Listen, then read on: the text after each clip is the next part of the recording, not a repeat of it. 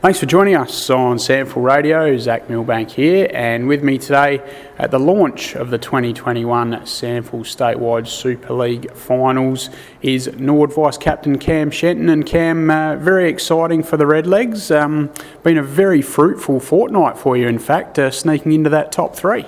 Yeah, it has. It's been good. Um, we really, Twig really just focuses on what we can do, and he said if we play our role, the SANFL then organises the ladder. So we knew we just had to get the win over Adelaide, and we were lucky that Sturt got the job done over North, and we were able to uh, slip into third position, which gives you a double chance in finals, which is pretty important. And even the week before that, that must have been a huge confidence booster to beat North Adelaide on their home deck at Prospect to really uh, put the wheels in motion. Yeah, definitely. North are a really hard team to beat uh, at Prospect. Um, I don't think I've played many winning games down there, so to get over, get down there and get a win is great and gives our gives our young team a real confidence of what we can do coming into finals. You are a young team, and obviously you're one of the old stages, I guess, still hanging on. Um, what's that been like for you? And I guess it's been a breath of fresh air with um, all that enthusiasm.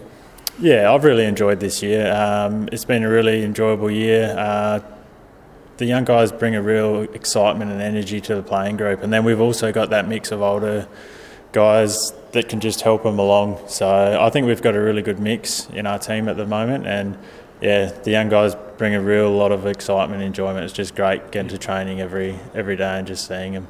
Who are some of the guys that you're looking forward to seeing uh, strut their stuff in the final series? Tristan Binder, um, for mine, is someone who's really come on and uh, looking quite good in that key forward post. Yeah, Tristan's played really well in the back half of the year, and he's a big leading forward, and he, he jumps at it and he crashes packs, which is good. Um, Tramp is really exciting around goals. I reckon Henry Nelligan's one to really look at too. He's real in and under, can play midfield, can play forward. I think he's exciting little, little player.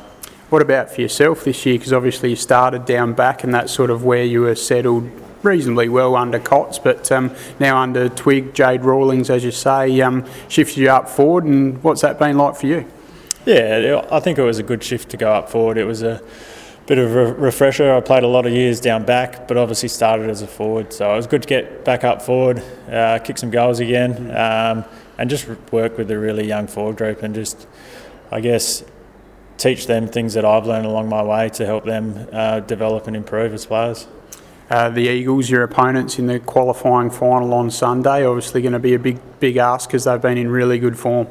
Yeah, the Eagles are a really good team. They've got a lot of depth and a lot of good talent across the field, and they've beaten us twice this year. But we think we can match it with anyone, and we think we've showed that. Um, probably our last game against them, they got us in a 15-minute period where they mm-hmm. banged on a couple of goals. But if we can stop that and we think we're growing every every week. We're getting better as a team. So if we can continue to improve, uh, you can't put a ceiling on it, really. Yeah. One thing you do do well is tackle, um, leading the league as a team in tackles. So you do bring that bring that high pressure game, and that could be crucial against the Eagles, especially with their scoring threats.